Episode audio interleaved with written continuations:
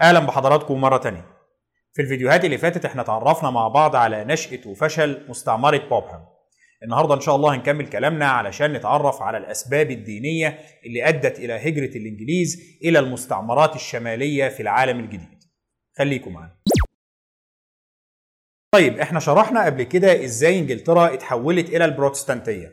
واتكلمنا عن الصراع اللي كان مواكب للتحول ده خصوصا في المراحل الأولى منه. وقلنا إنه في بدايات عهد الملكة إليزابيث كان الصراع ده ومحاولة تسويته هي الشغل الشاغل ليها وإنه في النهاية الملكة إليزابيث بالفعل بتنجح في إيجاد تسوية للصراع ده ولو حتى كانت تسوية قائمة على تقديم بعض التنازلات والوصول إلى حل وسط.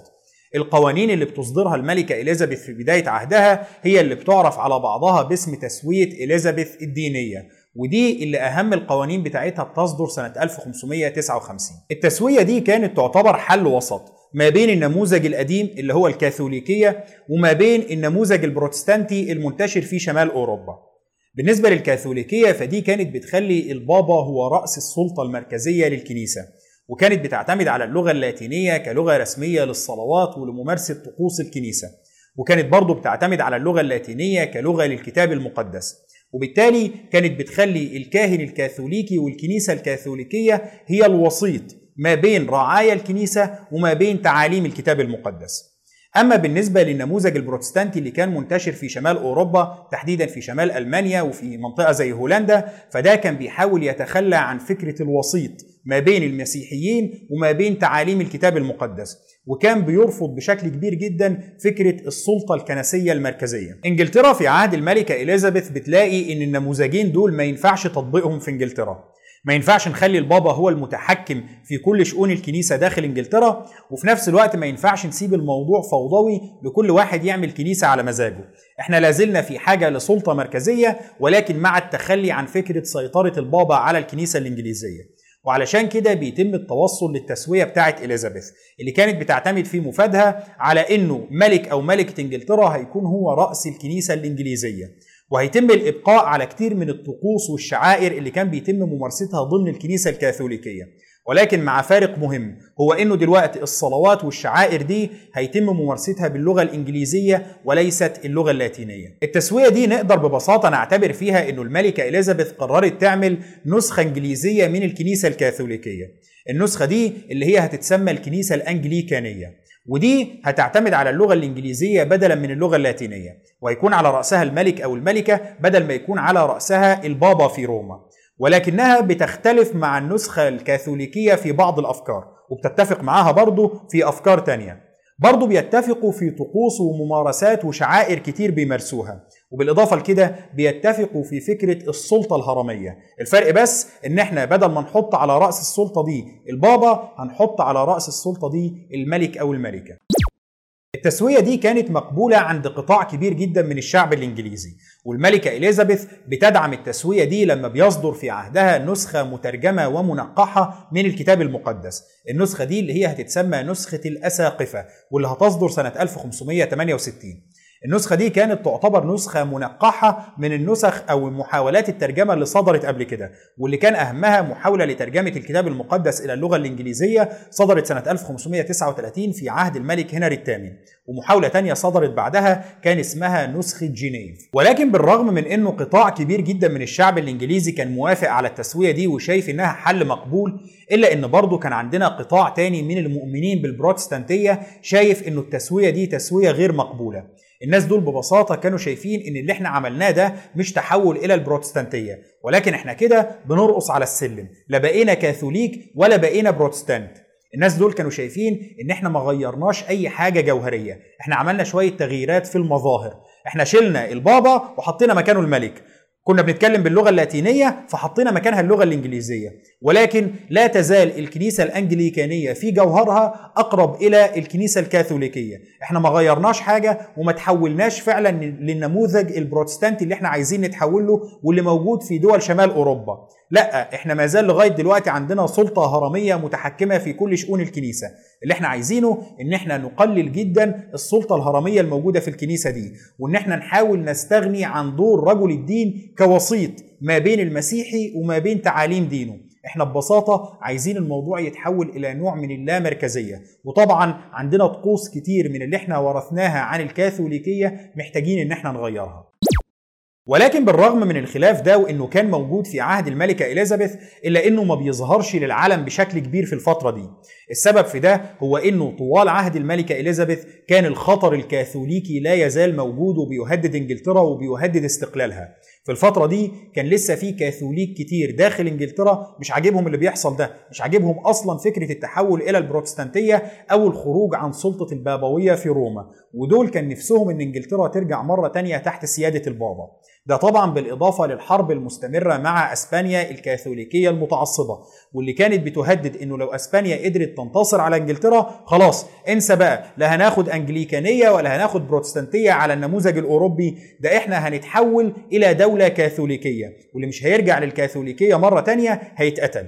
وعلشان ده كان في نوع من التوحد ما بين كل الأطراف البروتستانتية ضد الخطر الكاثوليكي اللي بيهددهم. وبالتالي طوال عهد الملكة إليزابيث الموضوع ده بيفضل في إطار ضيق. أيوه الخلاف موجود ولكنه ما بيظهرش للعلن أو يتحول إلى صراع مفتوح. ولكن مع وفاة الملكة إليزابيث وظهور بوادر لبداية حل الصراع مع أسبانيا بتبدأ الخلافات ما بين الأطراف دي تطفو إلى السطح مرة تانية. دلوقتي خلاص الخطر الكاثوليكي بيتراجع. وعلشان كده الخلافات العميقة اللي ما بين الأطراف دي بتبدأ تظهر مرة تانية. كل طرف منهم عايز يغير الوضع القائم ده لما فيه مصلحته أو للاتجاه اللي هو شايفه اتجاه صحيح. وعلشان كده بمجرد وفاة الملكة إليزابيث وحتى قبل الملك جيمس ما يوصل للندن علشان يتولى العرش الإنجليزي بيوصلوا التماس. الالتماس ده اسمه الالتماس الألفي أو العريضة الألفية. يعني إيه؟ ده التماس كان المفترض إنه موقع عليه من ألف رجل دين إنجليزي. ألف رجل دين إنجليزي المفترض إن هم بيرسلوا التماس للملك جيمس علشان يطلبوا منه إعادة النظر في وضع الكنيسة الأنجليكانية. الالتماس ده بيزعم إنه وقع عليه أكتر من ألف رجل دين إنجليزي. الحقيقة إن المزاعم دي صعب يتم إثباتها. يعني مش من المؤكد إن هم كانوا فعلا ألف رجل دين أو أكتر. ولكن على أي حال كان واضح انه الالتماس ده بيحظى بتأييد وشعبية كبيرة حتى داخل الكنيسة الأنجليكانية نفسها. في الوقت ده كان المطالبين بالإصلاح داخل الكنيسة الأنجليكانية بيطلق عليهم لقب عام اسمه البيوريتانز أي نعم زي ما هنشوف كمان شوية اللقب ده مش دقيق قوي لأنه ما كانش بيشمل كل المطالبين بالإصلاح. المطالبين بالإصلاح دول نفسهم كانوا طوائف كتير جدا. ال Puritans كانت تعتبر طائفة منهم ولكن في النهاية الاسم كان بيطلق بشكل عام في المرحلة دي على كل المطالبين بإصلاح الكنيسة وبإن إحنا نتحول من نموذج الكنيسة الأنجليكانية الحالي إلى نموذج أكثر شبها بالنماذج اللامركزية اللي موجودة في شمال أوروبا. في التوقيت ده كان رئيس أساقفة كانتربري اللي هو كبير أساقفة إنجلترا كلها واحد اسمه جون ويتجفت. والراجل ده كان معروف بتعاطفه إلى حد ما مع الأفكار الإصلاحية ومع ال Puritans الموجودين داخل الكنيسة الأنجليكانية. وعلشان كده الملك جيمس لما بتوصله العريضة أو الالتماس ده بيقولوا ماله خلينا نسمع منه. أي نعم الملك جيمس كان من المؤمنين بالحق الإلهي للملوك في الحكم وكان شايف إنه الوضع الطبيعي هو إنه الملك يقرر والرعية تسمع وتقول حاضر ولكن في النهاية ما ننساش إن الراجل برضه كان في الأساس ملك اسكتلندا مش ملك إنجلترا. هو كان رايح يحكم إنجلترا والبلد بالنسبة له تعتبر بلد غريبة. كان رايح يتولى العرش الإنجليزي لمجرد إن جده الكبير كان ملك إنجلترا من أكتر من 100 سنة. دلوقتي الوضع متغير وعلشان كده الراجل ده لو عايز يستقر في العرش بتاعه ده لازم يسمع للناس ويشوف إيه المطالب بتاعتهم ويشوف الاتجاه اللي شعبه عايز يمشي فيه أي اتجاه. وعلشان كده الملك جيمس بيقرر إن هو يعقد مؤتمر لمناقشة الالتماس ده ولمناقشة الطلبات والاقتراحات بتاعة ال Puritans. المؤتمر ده بيكون اسمه مؤتمر هامتون كورت وبيتعقد في بدايات سنة 1604 المؤتمر ده بيحضر فيه قيادات وممثلين عن الكنيسة الأنجليكانية وقيادات ممثلة عن ال Puritans. الهدف منه بيكون إن يتعمل نوع من المناقشات ونوع من المناظرات ما بين الأطراف المختلفة علشان نناقش موقفهم من القضايا اللي هم عاملين علشانها الالتماس ده ونشوف مين اللي في النهاية هنستقر على تنفيذ رأيه. ولكن مع نهاية المؤتمر بيكون واضح إنه مفيش تغيير كبير هيحصل. من ناحية ال Puritans نفسهم ما كانوش متفقين على خط واحد هم محتاجين يمشوا فيه. زي ما قلنا كلمة ال Puritans في الوقت ده كانت بتشمل ناس بيطالبوا بأفكار كتيرة جدا ومتنوعة. وعلشان كده هم نفسهم ما كانوش متفقين على اتجاه واحد عايزين يمشوا فيه. وعلى الجانب الآخر الملك جيمس كان مستعد لأي شيء إلا إنه يتخلى عن سلطته المركزية على الكنيسة الإنجليزية. لا يعني احلموا براحتكم ولكن الكنيسة الأنجليكانية أنا على رأسها.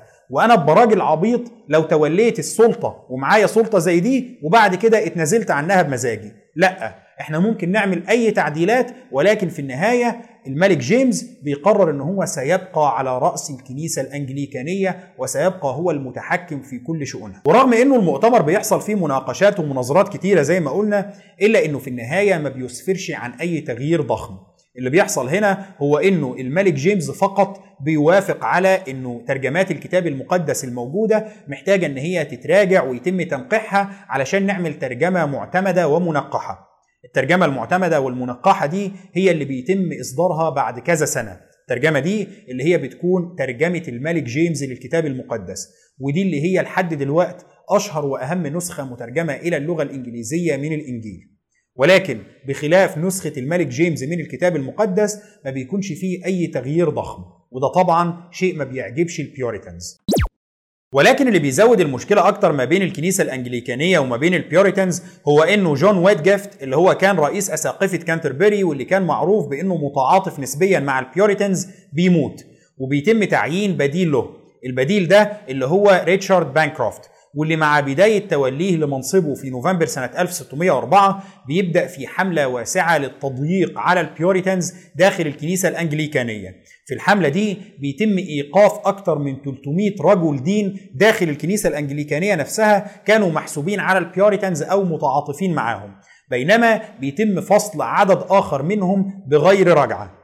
بالإضافة لكده الحملة دي بيتم تشديدها أكتر سنة 1606 مع تولي واحد اسمه توباياس ماثيو لمنصب رئيس أساقفة يورك. الراجل ده اللي برضه كان بيكره ال Puritans جدا وكان عايز يطهر كل الكنائس التابعة له من أي حد متعاطف معاهم أو أي حد مش عايز يمشي مع الخط الرسمي للكنيسة الأنجليكانية. ومع التشديد ده بيبدأ يظهر بوضوح إن عندنا نوعين مهمين من المطالبين بالإصلاح البروتستانتي داخل إنجلترا. النوع الأول اللي هم هيتسموا بالانفصاليين أو الانشقاقيين. ودول ببساطة شايفين إنه ما بني على باطل فهو باطل. اللي حاصل عندنا في انجلترا ده مجرد مسرحية والكنيسة الأنجليكانية ما بتختلفش في جوهرها كتير عن الكنيسة الكاثوليكية.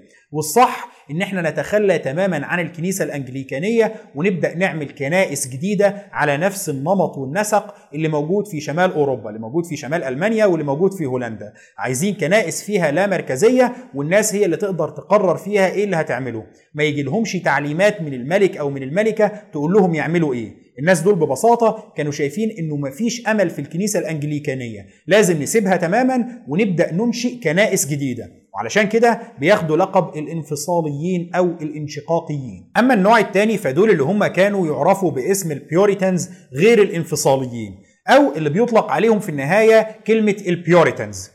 ودول ببساطة اللي كانوا شايفين إنه انفصال الكنيسة الأنجليكانية عن الكنيسة الكاثوليكية في روما هو خطوة مهمة وهي خطوة على الطريق الصحيح ويمكن البناء عليها ولكنها خطوة قاصرة. أيوه إحنا اتخذنا خطوة كويسة ولكنها مش خطوة كاملة إحنا لسه ما وصلناش للي إحنا عايزينه.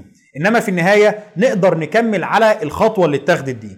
وعلشان كده دول بيكونوا مؤمنين إن إحنا مش لازم ننفصل عن الكنيسة الأنجليكانية وإنما لازم نحاول نصلحها من الداخل. دول بيكونوا شايفين إن إحنا وضعنا لغاية دلوقتي مقبول وإنه الأمور المشتركة ما بيننا وما بين الكنيسة الأنجليكانية تسمح لنا بالبقاء داخلها. ولكن في محاولة دائمة لتطوير الكنيسة الأنجليكانية علشان نوصل بيها لمرحلة تكون فعلا مختلفة عن الكنيسة الكاثوليكية وتحقق التطلعات بتاعتنا. طبعا هنا الجماعة الانفصاليين بيحاولوا يبدأوا في إنشاء كنائس خاصة بهم. بيحاولوا فعلا إن هم يتخلوا تماما عن الكنيسة الأنجليكانية ونبدأ إحنا بقى الكنائس اللي إحنا عايزينها على النمط اللي إحنا شايفينه صح. ولكن هنا القانون الإنجليزي ما كانش هيسمح لهم بده.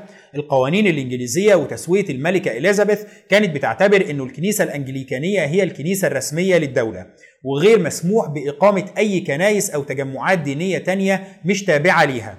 أي نعم القانون الإنجليزي ما كانش زي القوانين في دول تانية اللي كانت مثلا بتعاقب الناس اللي بيخرجوا عن الدين الرسمي للدولة بالقتل أو بالحرق. وإنما كانت بتعاقبهم بالغرامة في أغلب الأحيان وبالسجن في أحيان نادرة ولكن في النهاية القانون ما كانش هيسمح بده. حتى لو الموضوع قاصر على الغرامة أو السجن فده كان يعتبر بالنسبة للانفصاليين نوع من الاضطهاد والتضييق عليهم وما كانش هيسمح لهم بأن هم يقدروا يعملوا الكنائس اللي هم عايزينها. وبسبب الضغط والتضييق عليهم من الدولة الإنجليزية وبسبب عدم قدرتهم على ممارسة شعائر دينهم بالشكل اللي هم عايزينه بيقرر عدد كبير منهم أخيرا إن هم يهاجروا ويتركوا إنجلترا. في عدد منهم كان عاش واشتغل قبل كده في هولندا وكان عندهم فكرة كويسة عن الحريات الدينية اللي موجودة في هولندا وكانوا شايفين إن هولندا ممكن تكون المكان المناسب لإن هم يقيموا شعائر دينهم بحرية بدون أي نوع من أنواع الاضطهاد. وعلشان كده بيقرروا في الفترة من 1607 ل 1608 إن هم يهاجروا إلى هولندا وهناك يقدروا ينشئوا مجتمع خاص بيهم ويعملوا الكنيسة اللي هم عايزينها ويعيشوا في حرية دينية بعيدا عن الاضطهاد الموجود في إنجلترا. وبالفعل الهجرة دي بتتم. بيهاجر أغلبهم إلى مدينة ليدن الموجودة في هولندا. وهناك بيحاولوا ينشئوا مجتمع خاص بيهم ويلتحقوا ببعض الوظائف. في بعضهم بيلتحق بوظائف تعليمية سواء وظائف يعلموا فيها اللغة الإنجليزية أو وظائف مرتبطة بوظائف تعليمية في الجامعات الهولندية عموما. وبالإضافة لكده في بعضهم بيحاول يلتحق بالعمل في مجال الطباعة أو في مجال الغزل والنسيج. طبعا بعض المهاجرين دول كمان بيحاول إن هو يدخل الجامعات الهولندية وبينجح بالفعل في ده علشان يستكملوا دراستهم. الطابع الغالب على المجموعة اللي هاجرت دي بيكون ارتفاع المستوى التعليمي والثقافي بشكل كبير جدا. ومع الوقت وفي السنوات اللاحقة بتبدأ الأمور تستقر بشكل كبير جدا مع المجموعة دي من المهاجرين. بيبدأوا يستقروا في المجتمع بيلاقوا شغل بيبدأوا يتعلموا بشكل كويس وبتكون الأمور واضح إن هي خلاص ممكن تمشي. خصوصا وأنهم بيكونوا قادرين على ممارسة شعائرهم الدينية بالحرية اللي هم كانوا عايزينها. فكده المفترض إنه خلاص مشاكلهم تقريبا اتحلت. ولكن بيكون في عندهم مشكلتين كبار بيواجهوهم في السنين اللي بعد كده. المشكلة الأولى بتكون متعلقة بالاستقرار المادي. أي نعم أغلب المهاجرين دول قدروا يلاقوا وظائف وفرص عمل في هولندا ولكن في عدد منهم ما كانوش قادرين يلاقوا شغل خصوصا اللي كانوا جايين من أصول ريفية وما كانش عندهم مستوى تعليمي مرتفع. دول كان أغلبهم عايشين على المساعدات من زملائهم اللي هاجروا معاهم واللي كان عندهم مستوى مادي أفضل. وفي النهاية بعض اللي هاجروا واللي قدروا يحصلوا على وظائف وفرص عمل كويسة في هولندا بيواجهوا لاحقا ضغط شديد من المنافسة القائمة في سوق العمل وبيكونوا مهددين بأن هم يفقدوا دخلهم ويفقدوا الوظائف بتاعتهم وبالتالي يفقدوا الاستقرار المادي بتاعهم. المشكلة الثانية كانت متعلقة بفكرة الاندماج في المجتمع. المهاجرين دول بيلاقوا إن هم مع الوقت ومع طول المدة اللي بيقضوها في هولندا بيبدأوا يتحولوا تدريجيا إلى هولنديين. والمشكلة دي بتكون واضحة جدا في الجيل الثاني الأطفال بتوعهم اللي بيتولدوا وبيكبروا وبيتربوا في هولندا بيبدأوا يتحولوا تدريجيا إلى مواطنين هولنديين. هنا المهاجرين دول بيلاقوا إنه مع الوقت لو إحنا كملنا هنا ثقافتنا الإنجليزية هتندثر تماما. وهنندمج في المجتمع إحنا وأطفالنا بعد كده بشكل كامل. وبالإضافة لكده حتى المذهب الديني بتاعنا اللي إحنا هاجرنا من إنجلترا علشان نيجي هنا ونقدر نمارسه براحتنا هيندثر هو كمان وأولادنا هيتحولوا إلى الكنائس المنتشرة في هولندا. وفي النهاية المجتمع اللي إحنا هاجرنا وسيبنا بلدنا علشان نبنيه هنا مش هيبقى موجود. هنتحول في النهاية إلى مواطنين هولنديين وهينقرض المجتمع بتاعنا ده. وبسبب كل العوامل دي المجموعة دي من المهاجرين بيقرروا إن هم يهاجروا مرة تانية. الهجرة الأولى بتاعتهم كانت من إنجلترا إلى هولندا ولكن الهجرة الثانية بيقرروا إن هي هتكون في اتجاه العالم الجديد. إحنا نروح العالم الجديد ننشئ هناك مستعمرة زي كل المستعمرات الجديدة اللي بتنشأ هناك. في المستعمرة دي هيكون عندنا القدرة على الحفاظ على معتقداتنا الدينية وممارسة شعائرنا بالشكل اللي إحنا عايزينه وفي نفس الوقت القدرة على الحفاظ على ثقافتنا الإنجليزية. وهنا بيبرز السؤال نهاجر فين في العالم الجديد؟ دلوقتي إحنا لازم نختار مكان نهاجر له. الأماكن اللي بتكون متاحة بالنسبة لهم بتكون مكان من اتنين. إما إن إحنا نهاجر للمستعمرات الإنجليزية اللي موجودة في العالم الجديد واللي كان على رأسها في الوقت ده مستعمرة فيرجينيا ومستوطنة جيمس تاون والمستوطنات القريبة منها أو إن إحنا نهاجر إلى المستعمرات الهولندية الناشئة في العالم الجديد. لأنه في الوقت ده زي ما هنشوف في الفيديوهات الجاية هولندا كمان كانت بتبدأ تسيطر على مناطق في العالم الجديد وتحاول تنشئ فيها مستعمرات. طيب نروح المناطق الخاضعة لسيادة هولندا ولا المناطق الخاضعة لسيادة إنجلترا؟ بالنسبة لهم كل واحد من الاختيارين دول كانوا هيواجهوا فيه مشكلة. لو رحنا المستعمرات التابعة لهولندا هنتمتع بنفس الحرية الدينية اللي إحنا بنتمتع بيها دلوقتي ودي ميزة بس العيب هنا إنه برضه على الأغلب ثقافتنا الإنجليزية هتندمج في وسط الثقافة الهولندية دي وهويتنا الثقافية هتختفي. طيب خلاص نروح المستعمرات الإنجليزية. هنا كان عندهم العكس في المستعمرات الإنجليزية هنقدر نحافظ على هويتنا الثقافية الإنجليزية بشكل كويس ولكن إيه يضمن لنا إن الإنجليز اللي هناك مش هيضطهدونا ويمنعونا من ممارسة معتقداتنا الدينية زي ما عملوا فينا لما كنا من إنجلترا. إيه اللي يضمن إن الأوضاع اللي خلتنا نهاجر من إنجلترا في المقام الأول مش هتبقى موجودة هناك. وهنا بيروح وفد من المهاجرين دول إلى إنجلترا علشان يبدأوا يتفاوضوا مع الإنجليز على منحهم قطعة أرض قريبة من المستعمرات الإنجليزية يقيموا فيها مستعمرة. شروط التفاوض دي بتكون بسيطة جدا. إحنا عايزين حتة أرض. قريبة من المستعمرات الإنجليزية القائمة فعلا بما يكفي إن إحنا نقدر نتواصل معاهم بسهولة وإن إحنا نقدر نعتمد على بعض لو حد مننا واجه أي مشكلة. لكنها في نفس الوقت تكون بعيدة عنهم بما يكفي إن إحنا نقدر نتمتع بحريتنا في إقامة شعائرنا الدينية براحتنا. وعايزين بالإضافة لكده إن ما حدش يضطهدنا أو عايزين تعهد إن ما فيش حد هيجي يقول لنا أنتوا إيه الكنائس اللي أنتوا عاملينها دي أو إيه العقائد اللي أنتوا بتمارسوها دي. عايزين حرية دينية كاملة.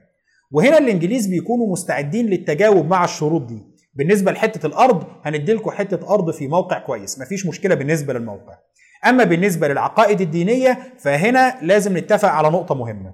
من الناحية الرسمية إحنا مش هنعترف بالعقيدة الدينية بتاعتكم دي. يعني لن تنالوا اعتراف رسمي من الدولة الإنجليزية بالكنائس اللي أنتوا هتنشئوها. طيب ومن الناحية غير الرسمية؟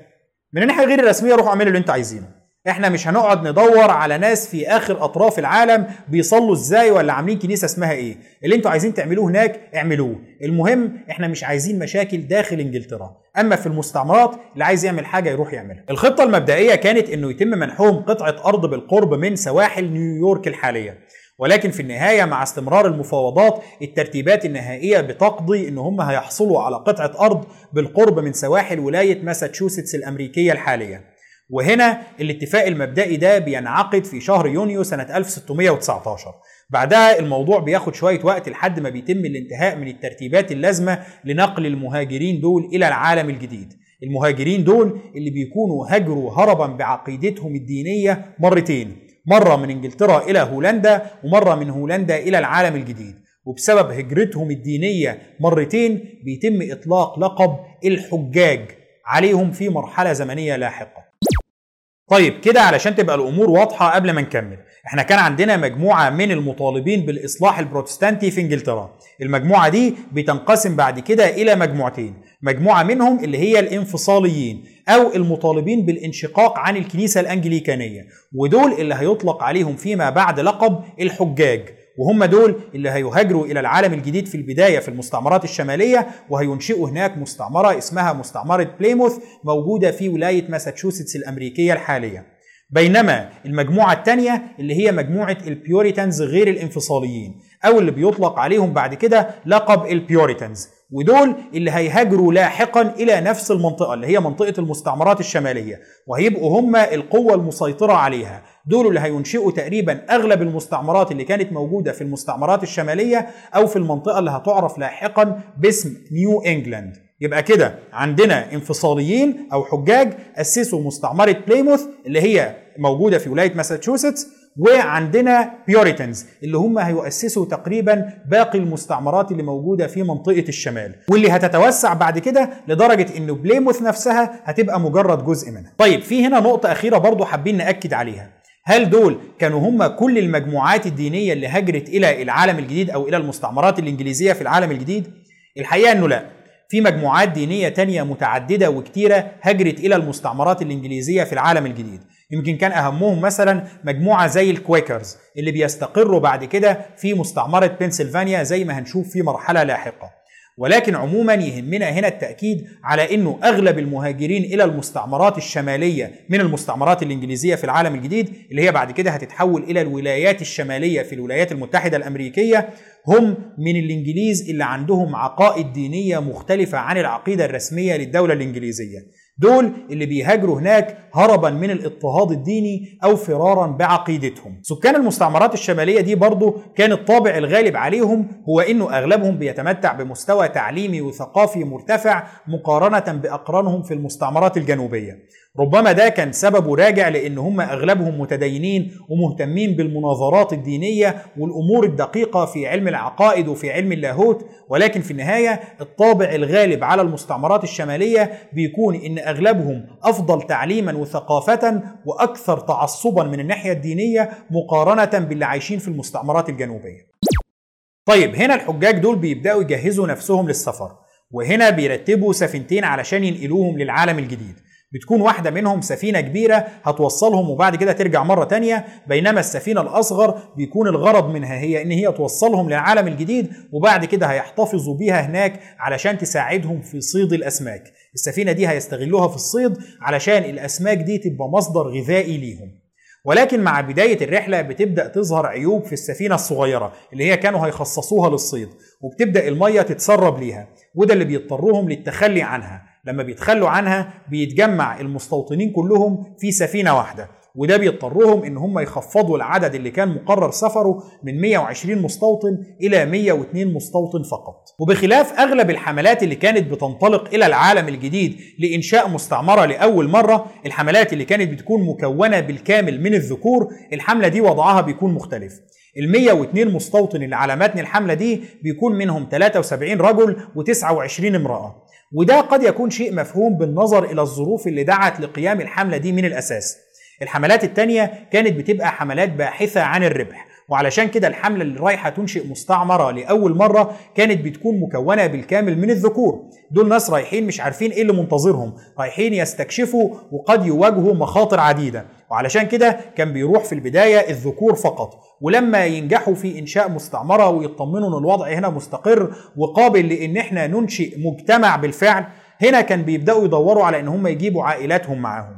ولكن بالنسبة للحملة دي لأ. الحملة دي ما كانتش رايحة باحثة عن الربح والثروة والمغامرة وإنما كانت رايحة بالأساس هربا من الاضطهاد الديني. وعلشان الحملة دي رايحة تهرب من الاضطهاد الديني كان المفهوم إن المجتمع كله يهاجر. أي نعم في المرحلة الأولى اللي هي في الحملة المكونة من 102 مستوطن كانت الأفضلية بتمنح للشباب والأقوياء جسديا علشان يقدروا يستحملوا في الأول لحد ما نمهد الطريق وبعد كده نجيب باقي أفراد المجتمع كلهم ولكن في النهاية كان مفهوم إن اللي هيهاجر في الحملة دي هيروح هو وأسرته مش هيروح بشكل منفرد. وبعد الانتهاء من كل الترتيبات اللازمة بتنطلق السفينة وعلى متنها ال 102 مستوطن دول في اتجاه العالم الجديد يوم 6 سبتمبر سنة 1620 إيه اللي هيحصل للحملة دي وإزاي المستوطنين دول هيبدأوا في تأسيس حياتهم في العالم الجديد؟ ده اللي هنتكلم فيه في الفيديو اللي جاي إن شاء الله. شكرا لحضراتكم وإن شاء الله نكمل كلامنا الأسبوع اللي جاي.